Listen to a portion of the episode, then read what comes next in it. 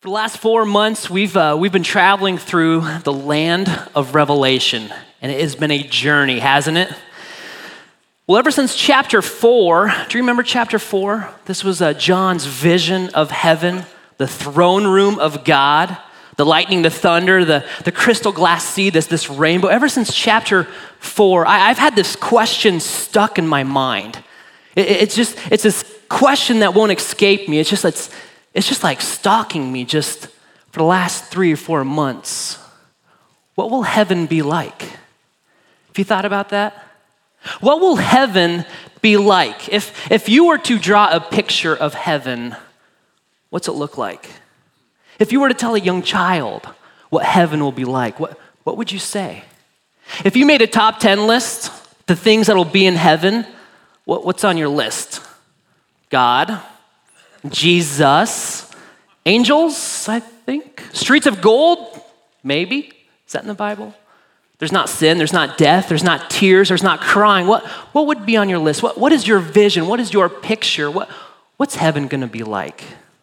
I mean, I'm talking for all of eternity, for, for hundreds and thousands and trillions of years, forever. It sounds like a really long time, doesn't it? Forever, what will heaven be like? Ecclesiastes chapter 3 says, um, verse 11 says that, that God is set, that, that God has placed eternity in the heart of man.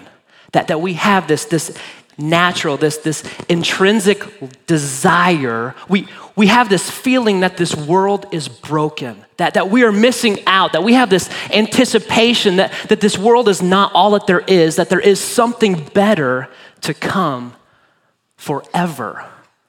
What will heaven be like? See, when I read scripture, it is so clear, the, the authors of scripture, that, that they have this, this perspective of heaven, that, that they think about heaven. And it, and it changes the, the way that they live now, that it, it helps them release their grip here on this world. But I think the reality for us, we don't think about mortality, we, we don't think about death. We, we don't think much about eternity unless we are, are in suffering or, or a trial, or, or maybe we've recently lost a loved one. We, we are so fixed on the here and the now and the busyness of this, this life that we have lost this, this hope, that we have lost this, this promise of what God has, has promised of what heaven will be like. Hey, grab your Bible, turn to 1 Corinthians chapter 2, 1 Corinthians. This morning, we're going to look at the promise of heaven. We're going to look at the hope of heaven. Um, we're not going to cover everything, we're just going to hit a few things. The promise of heaven. 1 Corinthians chapter 2. This is going to be an overview of what heaven will be like. 1 Corinthians chapter 2 Let's look in verse 9. And I want to start this morning with, with four things I think are important. Four things that I just need to put out on the table. Four disclaimers, okay, um, before we get started. Disclaimer number one I have never been to heaven. And I am assuming none of us have ever been to heaven. 1 Corinthians chapter 2 verse 9. But as it is written, what no eye has seen, no ear has heard, nor the heart of man imagined what God has prepared for those who love him. See, here's the problem there, there's a lot of bogus stories about heaven. You know what I'm talking about? A lot of these, these best selling books, these, these claims of these, these near death experiences where, where somebody for a short period encounters heaven. You know what I'm talking about? That, that there was this near death experience, and, and whoever it was, that, that they were walking towards this bright light and they got through. And here on the other side, they, they for a moment are in heaven and, and they see grandpa and they're like hanging out with grandpa in heaven. There's a lot of bogus stories, 2020 episodes, best selling books about heaven. Not true. Hey, it's a good story. It's blending truth with fiction, but the actual event of what actually happened, not true. It says that no eye has seen, no ear has heard what God has prepared. Disclaimer number one I haven't been to heaven, I, you haven't been to heaven. Disclaimer number two there's a mystery about heaven. Look what it says. No, no eye has seen, no ear has heard, nor the heart of man imagined. We, we, are, we are incapable of, of fully comprehending the, the mystery of heaven. God has placed it in our, our heart. He, he has promised it to us, but, but in, our, in our little limited minds, we, we cannot grasp eternity. We, we cannot grasp the beauty, the glory of heaven. So, even for this morning, as, as we go through what heaven will be like, even at the very end of it, we, we will still fail in fully understanding the, the reality and the mystery of heaven. But what God's word doesn't say is, He doesn't say, don't imagine. He, he doesn't say, don't think. Don't consider what heaven will be like. He just says that we're, we're limited, that we're incapable, that we cannot fully imagine the place that God has prepared. So I haven't been to heaven. Heaven is a mystery. But look at verse 10. Disclaimer number three the Bible says a lot about heaven. These things, uh, the, the place that God has prepared, these things God has revealed to us through the Spirit. For the Spirit searches everything, even the depths, even the mystery of God. See, we can't fully imagine or comprehend the reality of heaven, but, but God can. He created it, it's His place, He made it. And so, through the Spirit, God has, has pulled back the curtain. He has revealed the mystery, the, the truth, the promises of heaven. And He's done that in His Word. Hey, all in favor of, of knowing what God's Word has to say about heaven? So, through prophets like Isaiah and Ezekiel and Daniel, the Apostle Paul, and John, who wrote Revelation, we, we have visions, we have a picture, we, we have a, a picture of what heaven will be like. God has, has revealed, He has shown us. Yes, there's a mystery, but the Bible says a lot about heaven. Disclaimer number four. This morning, we're, we're going to be talking about a permanent heaven okay? A, a, permanent heaven. So, so to be absent from the body right now is to be in the presence of the Lord.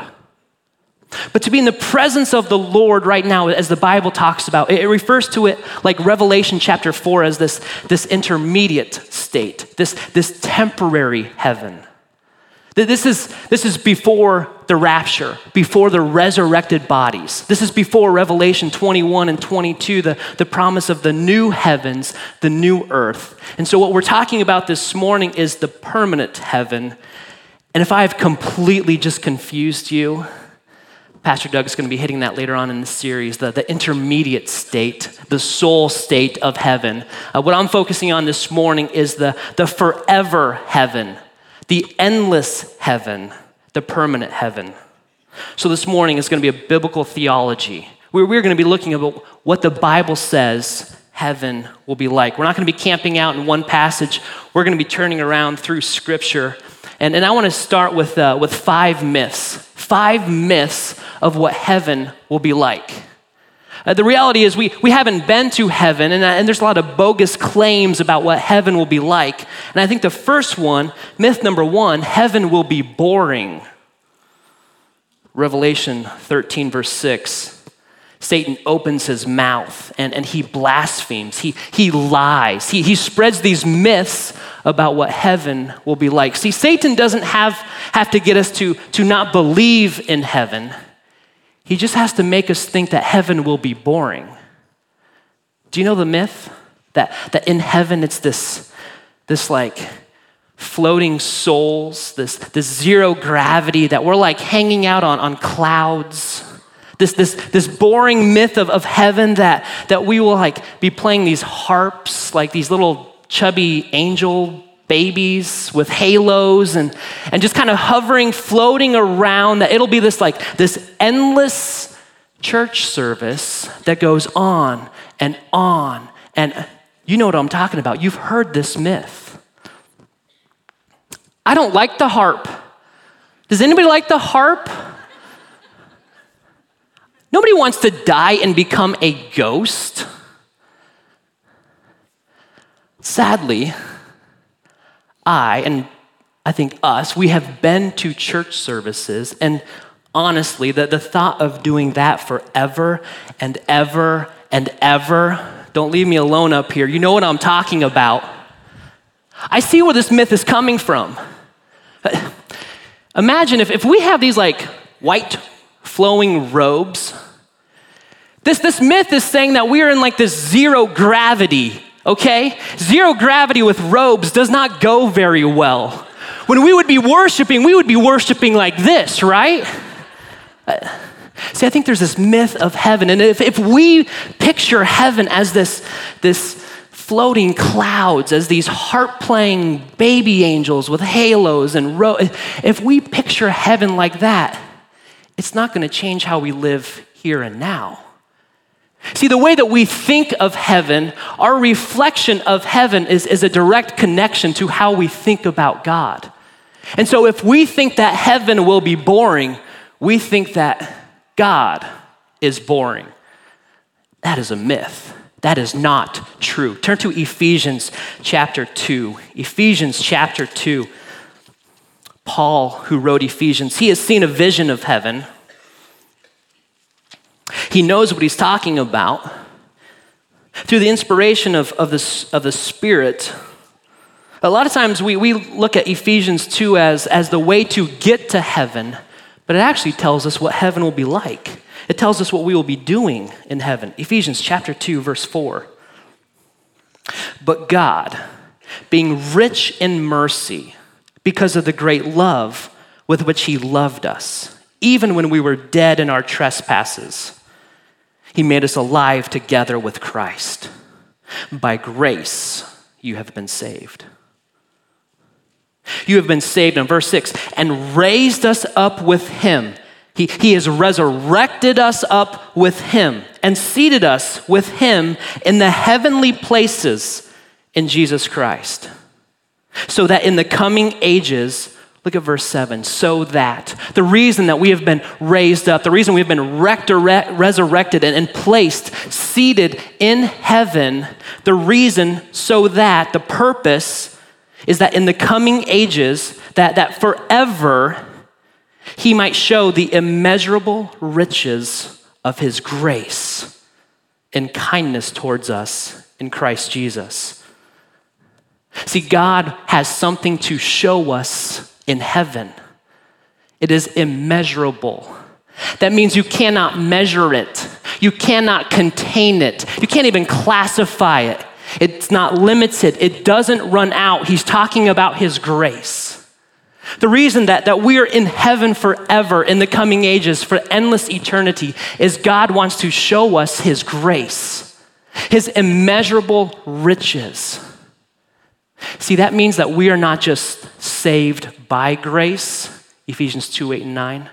We are saved for a future grace. This grace that is even richer, this, this grace that is even more glorious, this, this grace that continues to go and go, and this grace that the Lord is pouring out new every single morning. It's immeasurable. It does not stop, it does not end. Every day, it's this, this new grace that the Lord is revealing to us. See, heaven is not just the absence of sin and temptation. Heaven is this, this ongoing, this continuously growing in our relationship with the Lord. As, as He increases our, our understanding of Him, as He connects us in relationship and, and harmony with Him, as, as we continue to see just the glory of His grace that's immeasurable, that's even richer than the grace that's applied at our salvation and it goes on and on, this relentless grace. Heaven will not be boring. Psalms 16, verse 11. In the presence of the Lord, there is this fullness of joy. That, that we will be filled with joy, that, that the Lord will, will flood us with joy. Joy is the supernatural delight that comes from the Lord. And for all of eternity, this, this ongoing joy will be relentless. It, it'll be unimaginable, inexplainable. It's just beyond words. Listen, if we, we take our best day here, take your best day here on this earth, the most amount of joy you've ever received, and that is just a, a glimpse, that is just a taste of what's to come in heaven as God floods us with his joy and his pleasures forevermore.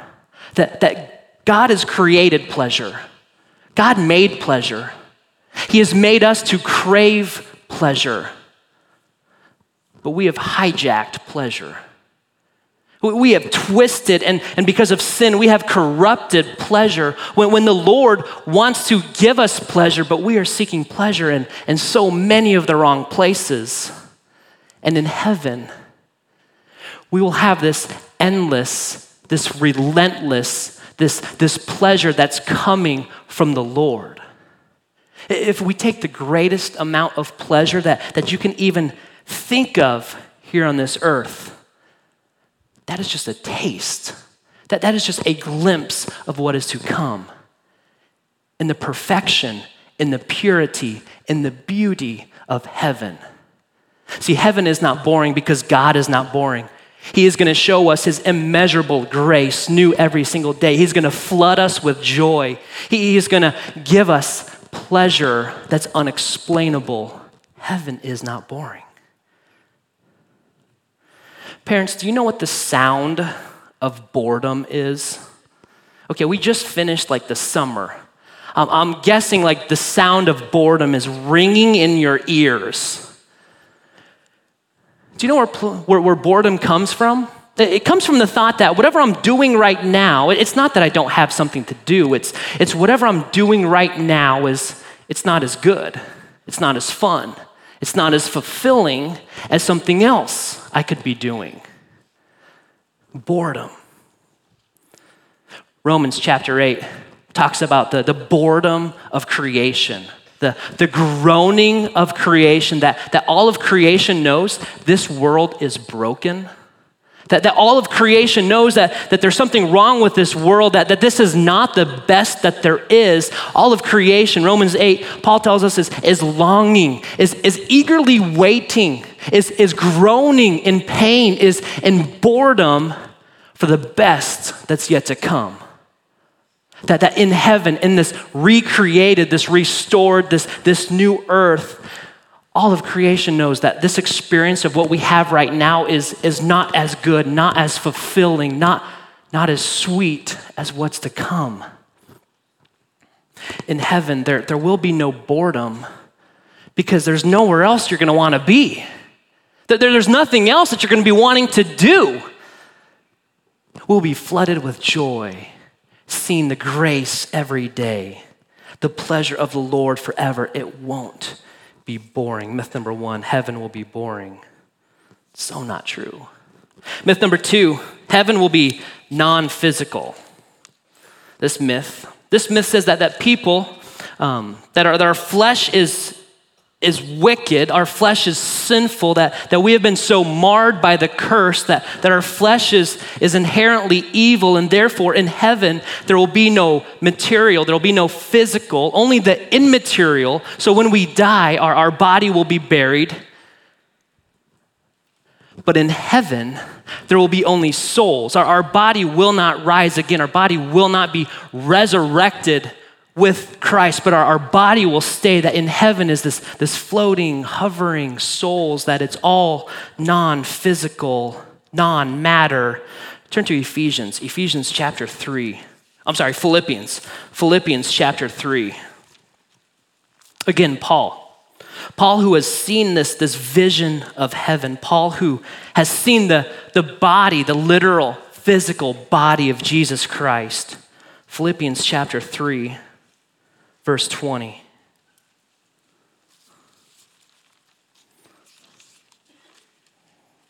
Philippians 3, verse 20 says, But our citizenship is in heaven. Paul always refers to heaven as this, this tangible place, a, a city, a country, a, a kingdom, that, that our citizenship is in heaven. And from it, we await a Savior, the Lord Jesus Christ who who Jesus will transform our lowly body to be like his glorious body. There's two things here. We all have a lowly body Can we say that? That's a good word. Lowly body. Can we say that? That right now, what we have is a lowly body. See, and that means if, if we if we take too much pride in our body, if, if we have made exercise or diet an idol, if, if we have made looking into the mirror as an idol, we have a lowly body.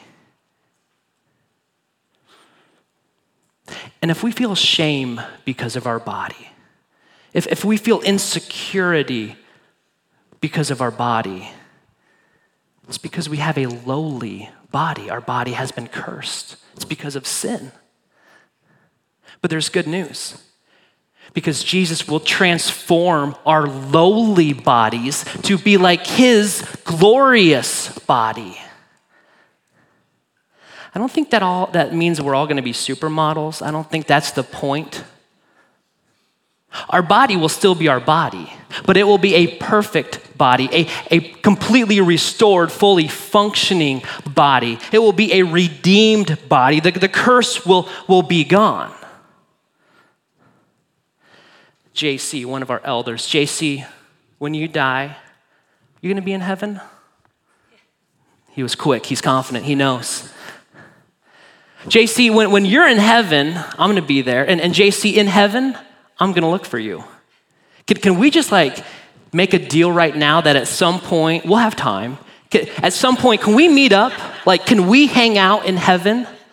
All right, let's do it. And, the way that I'm going to look for JC, the way I'm going to recognize is uh, I'm going to look for your body. I'm going to look for your appearance. I'm going to recognize JC. I'm going to look for, for JC because JC, if, if your body didn't go to heaven, then I, where is it? See, the way that, that, that, that the body is a part of JC, that, that, that his body is a part of his identity. So we will be given a glorious, a resurrected, a, a new body, but it's still gonna be our, our body. We're not just all absorbed up into the masses as this like neutral, all looking the same kind of people. Uh, we retain our, our appearance. Was that true of Christ?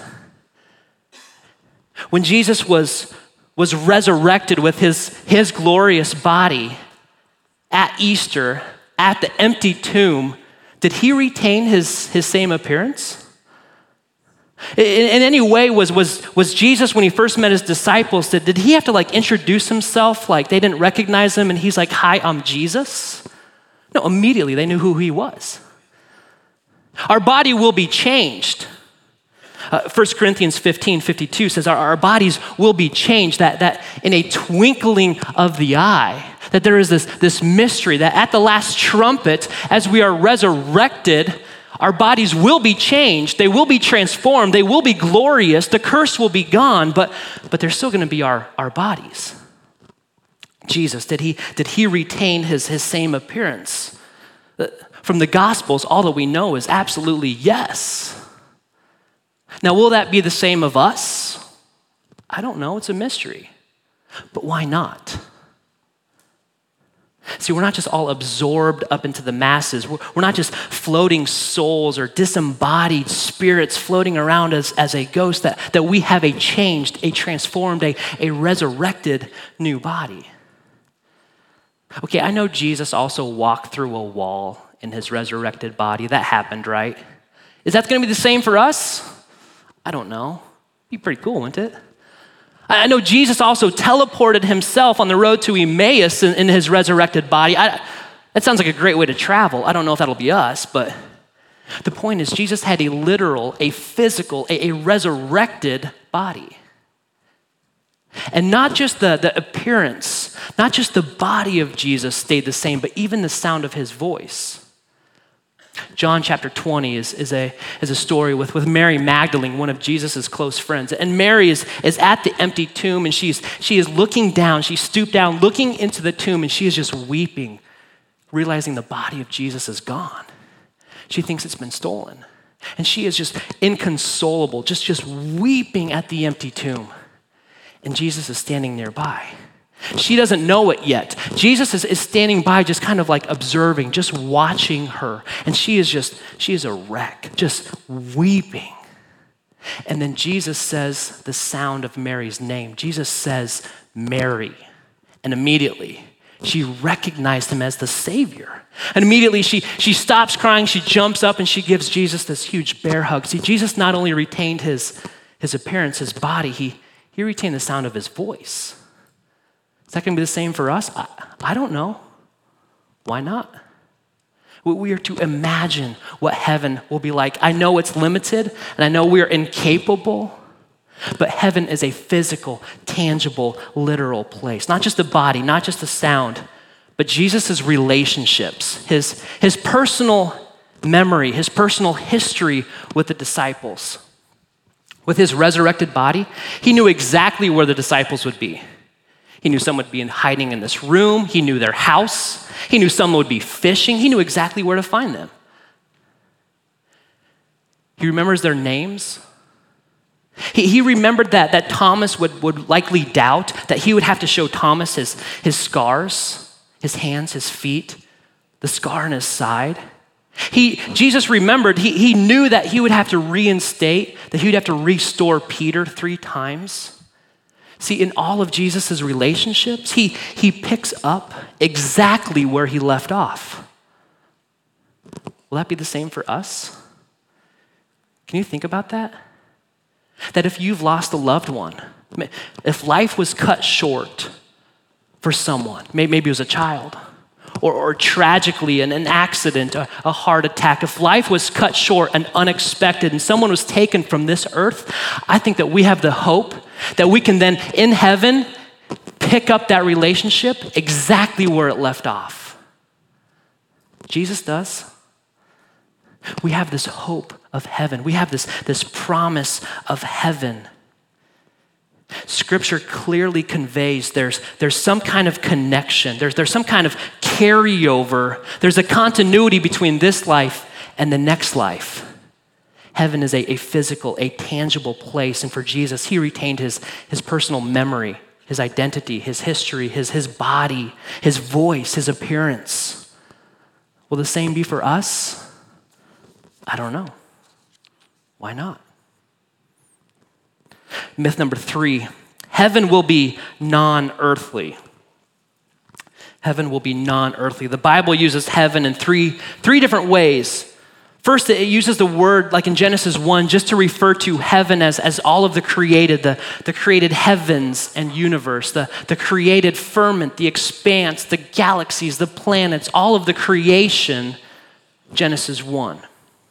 Second way heaven is, is referred to in Scripture is, is like Revelation chapter 4, the, the throne room of God, the, the, the, the temporary intermediate state of heaven, where, where, where God is right now, where, where those who are in Christ who have, who have died are, are right now. And the Bible uses a third way to talk about heaven as heaven as the, the new heavens, as, as the new earth. This, this is the future. This, this becomes the dwelling place where, where God and man reside together. Turn to 2 Peter, 2 Peter chapter 3. See, I think if we can understand the, the location of heaven, that, that the picture becomes so much more clear. 2 Peter chapter 3. We're going to look at verse 13. 2 Peter chapter 3, verse 13 says, uh, But according to his promise, again, we, we have a promise of heaven. According to his promise, we are waiting, we, we are groaning, we are longing for a new heavens and a new earth in which righteousness dwells. In, in Greek, there are two words for new. There, there's the word kainos, uh, which means new in nature, new in quality. And there's the word neos, which means new in time or new in space, new in origin. Here, Peter uses for the new heavens, the new earth, new kainos. This is not the same as, as Genesis 1, where, where God, for the first time, is creating out of nothing. That would be neos, new in time, new in space. This is, this is, um, this is new in, I'm sorry, that would not be neos, that would be kainos.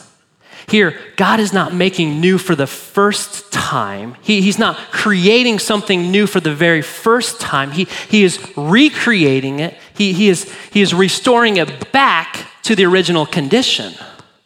Think of like restoring like a, a car or, or th- restoring some kind of like piece of, of furniture. You're, you don't just like scrap the car, scrap the furniture and, and start over. You, you restore it. That, that, that's the point. You try to restore it back to the original condition. And that's what Peter is telling us that, that the new heavens, the, the promise of the new heavens, the new earth, is, is not made new in time, it's made new in nature, new in quality. Just like that, we are a new creation in Christ, that, that when we are born again, we are not born for the second time. No, we are, we are born in a new nature. We are, we are born in a new quality, that, that we have received the righteousness of, of God. And, and now we have this, this new life, that we have been born again. We're not born for the second time, we're, we're born in this new nature. This is the same thing that, that Peter is telling us that in this promise that, that God is going to create, he's, he's going to create a new heavens, a new earth. Not for the second time, but, but he's going to create something that's, that's new in nature, new in quality, that, that he's going to take what already exists, that, that God will remove the curse, he will pull out the sin, that he will restore this fallen earth, this fallen world back to the original condition. That's Revelation 21 and 22, the, the picture of the new Jerusalem descending out of heavens to the earth that, that we have this new earth, this transformed earth, this restored earth.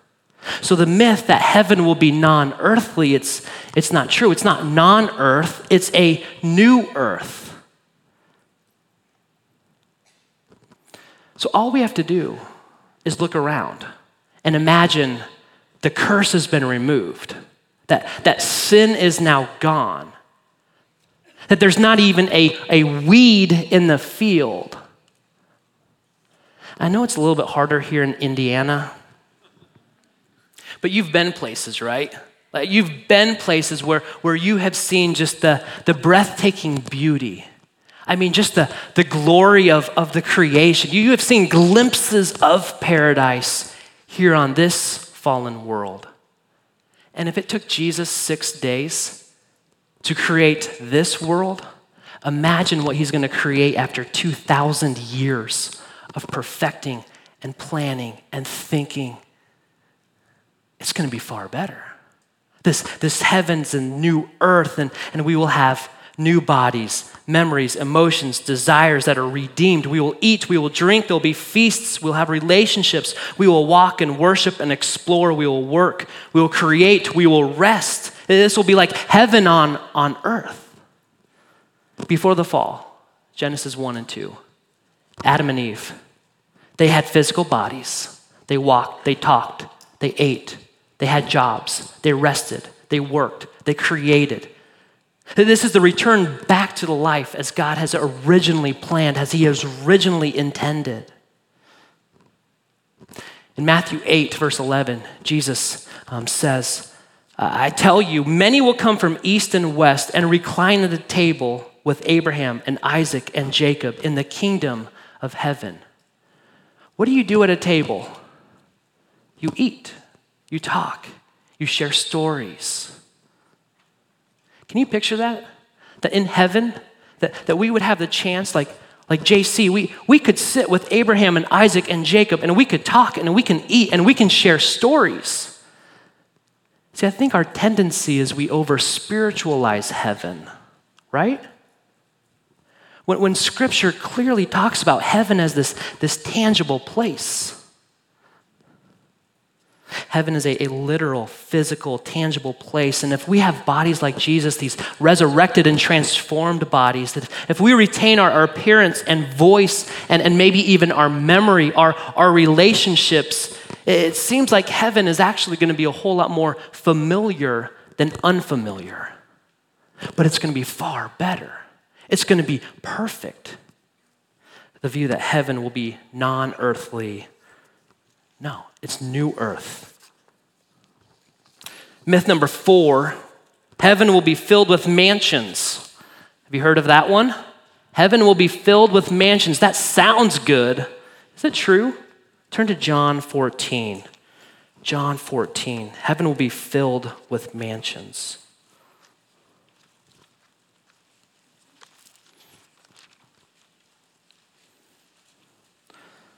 Well, I think the answer, it kind of depends on your translation.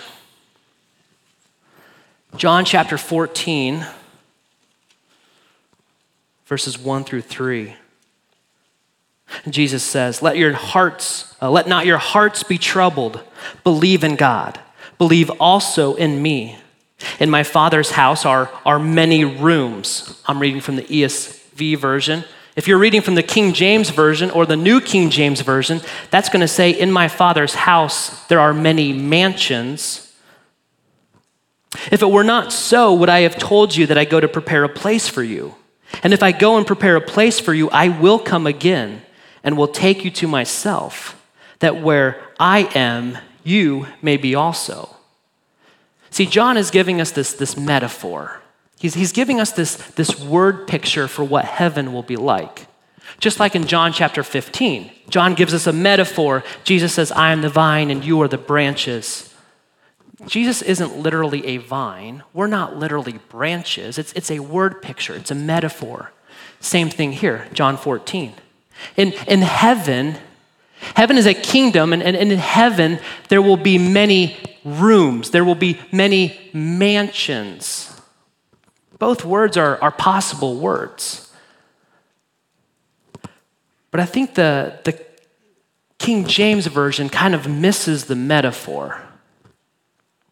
Really, if you think about it, it doesn't even really make sense. In my father's house, in a house, are many mansions.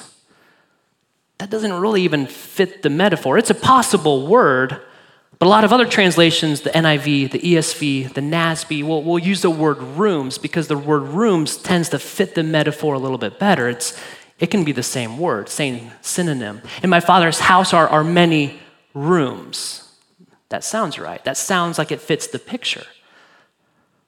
But the intent, that the intent is, is not about a, a big opulent mansion. That's not the point. The, the, the point isn't even about in, in heaven you will have your own room you know, with, with a room that you can decorate, a room with a bed and a dresser. That, that's not the point at all. Another way is, is, is for, the, for the author to say, In my Father's house are many dwelling places. But that doesn't really fit the metaphor either. It doesn't sound quite as clear. And so translators have gone with the word rooms. That fits the metaphor best. But the intent is dwelling places. That, that in heaven is the dwelling place where God can live with man. That's the point. That, that sin has been removed, that we are no longer separated in our relationship with God, and that we have the promise that in heaven we can live with God. That we can live in the dwelling place, in the presence of God. That's not possible now. But in heaven, we have the promise that we can live with God, that we can be near God, that we can be close to God, that we can have this, this relationship and, and direct access to God Himself. I think the reason this, this metaphor of, of mansions is, is so misleading is there's a lot of people who uh, they want to believe they're going to heaven. They, they want to believe there is a mansion waiting for them in heaven but they want nothing to do with the presence of God now. But that's the point. The presence of God is the promise. If that's all that we have in heaven, that's enough. The presence of God, that's our hope. That's what we're waiting for. For mankind to be dwelling with the presence of God. Our bodies will be resurrected. The earth will be restored. And because of Jesus, our, our relationship with God is, has now been reconciled. we're not going to miss a mansion. Heaven is going to be so far better. Myth heaven will be filled with mansions. Myth number five, last myth the myth that you only live once. That's a myth. See, if you're a child of God, you don't just go around once, you go around twice. Once here and now in these bodies, in this fallen world, and once later in a resurrected body, in a new earth, in an undying earth forever. And, and so, without this, this clear picture of heaven, I, I think we, we assume that, that people who people who, who die young, people who, who have a, a chronic illness or, or handicap, a disability, or maybe just somebody who, who doesn't get married, that, that they miss out on the best that this life has to offer. But that assumes this life here and now is the best life that we will experience. And that is not true because the best is yet to come. The best picture, the best hope, the best is yet to come. Uh, our lives here on earth are, are not superior to what's ahead, to what we have waiting for us. Uh, the term afterlife, like just that word itself implies that our real life is right now. That, that whatever is to come just follows the, the real existence of this life, and that, that's not true. Uh, this is our before life. That in Christ, this is our before life, that the best is still yet to come.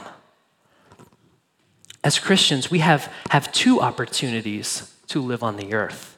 And this first one, it's, it's a dash. It is just a dash. It begins and it ends. It is brief. The Bible says that, that our life is like a, a mist, a vapor that's, that's here for a while and then gone. The second opportunity is, is like this line. It, it begins with a rapture, it begins with a resurrected body, and it, it continues to go into all of endless eternity forever. And, church, we, we need to be living our, our dash of life. We need to be living for the line living the dash. Living is like I only live once. And, and that means I, I have to experience certain things now. I, I have to pursue this, this intimate relationship right now, that I have to pursue, I, I have to achieve this pleasure right now, because if I don't, I will miss out on it. That's not true. That, that's, that's living the dash. There are things on, on this life that we should be storing up as treasures into heaven. Uh, with this eye towards eternity where, where the thief will not steal, where the moth and the rust will not destroy. We need to be living the line of eternity. We, we need to be foregoing certain pleasures that we are pursuing now, knowing it is far better in heaven. And I can delay the gratification now because it is far better in heaven. Does anybody have a bucket list? I like bucket lists. But the very thought of a bucket list implies that you have to experience something right now. A bucket list is our, our, motivation for, for we have to do something right now because if I don't do it now, I, I never will. I don't think it's true. We don't just live once, we, we live twice. Actually, I think our, our bucket lists are, are too narrow. They're, they're too specific and tied to, to this life and what we can experience now in, in limited bodies, in, in limited time, limited energy. I think actually we, we can expand our bucket lists greatly if we have this eye towards eternity. Think about that. What, what would your bucket list be in eternity? It totally changes. Where's a place you want to explore? Where's a place that you want to go? What's something that you want to do? What, what's a relationship that, that you want to continue to build into?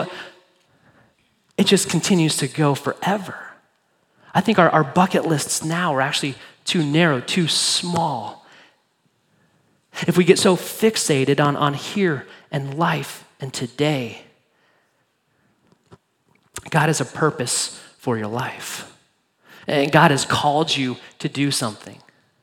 And, and if what we do now in this life, if, if this matters, if this echoes into eternity, listen, God wants to give you a story. And so when you're at the table hanging out with Abraham and Isaac and Jacob, that you have a story to share, that, that you have a story from, from this dash of our life, that, that you have this calling, that, that God wants to use you, that He wants to work in you and through you here and now. He, he, he wants to give you life now so that ultimately we have a life in the future, that we have eternity to share and to talk about the few, the little things that we did with this life. God has a purpose for your life. The Bible says our days are numbered. You have an expiration date. We all do. We need to stop living for the dash and live for the line. We, we need to forego certain pleasures now because we know that ultimately we are laying up our treasure, which is in heaven, which will last forever. God wants to give us this, this purpose. He wants to give us this, this story. He wants to be using our lives now for His glory, that we can take that into eternity. We used to live near this, uh, this, this graveyard. And I would sometimes walk around through the graveyard. Is that weird? Anybody else do that? I, would walk around through this graveyard a couple times, and, and I noticed there, there's only one thing that every stone has in common. I mean, there's sizes, there's different shapes, different rock. There, there's different inscriptions, different names, there's different dates. There's only one thing on every gravestone that it has in common it's a dash. There is a date that somebody is born, followed by a dash, and a date that they died.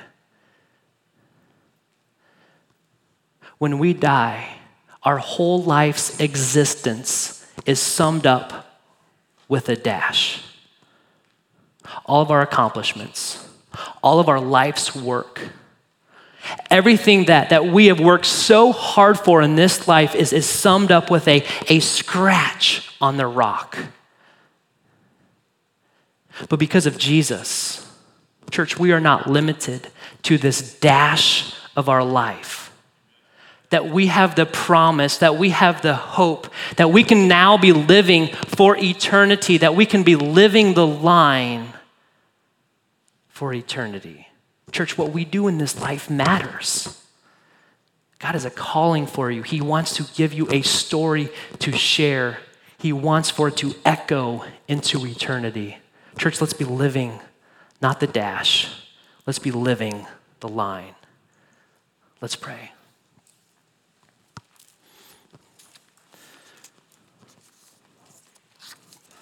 Lord, we can't just talk about heaven if we don't have the full confidence that we absolutely know where we are going. And Lord, we can be crystal clear in our decision in knowing, God, that, that we can be with you in paradise, that, that we can live a, a life with, with you with security, that we can have full confidence, God, in this beauty, in this glory, in this place that you have prepared. Lord, if there's anyone here who, who has questions of heaven, who, who has doubts of, of heaven, of anyone who, who has an, any kind of uncertainty, Lord, be using your spirit, be using their word to be speaking into them. Lord, be drawing them to yourself. Lord, may they talk with somebody. May they seek someone out. May they talk with us as a church. Lord, forever is a long time and what you have prepared is the best. Lord, we are living in a broken and a fallen world. The best is yet to come.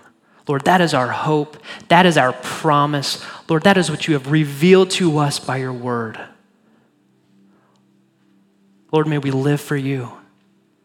May this life matter in a way that we live for your glory, that we will not steal your glory, but God, that we will live for your purposes storing up treasures in heaven, knowing the best life is yet to come.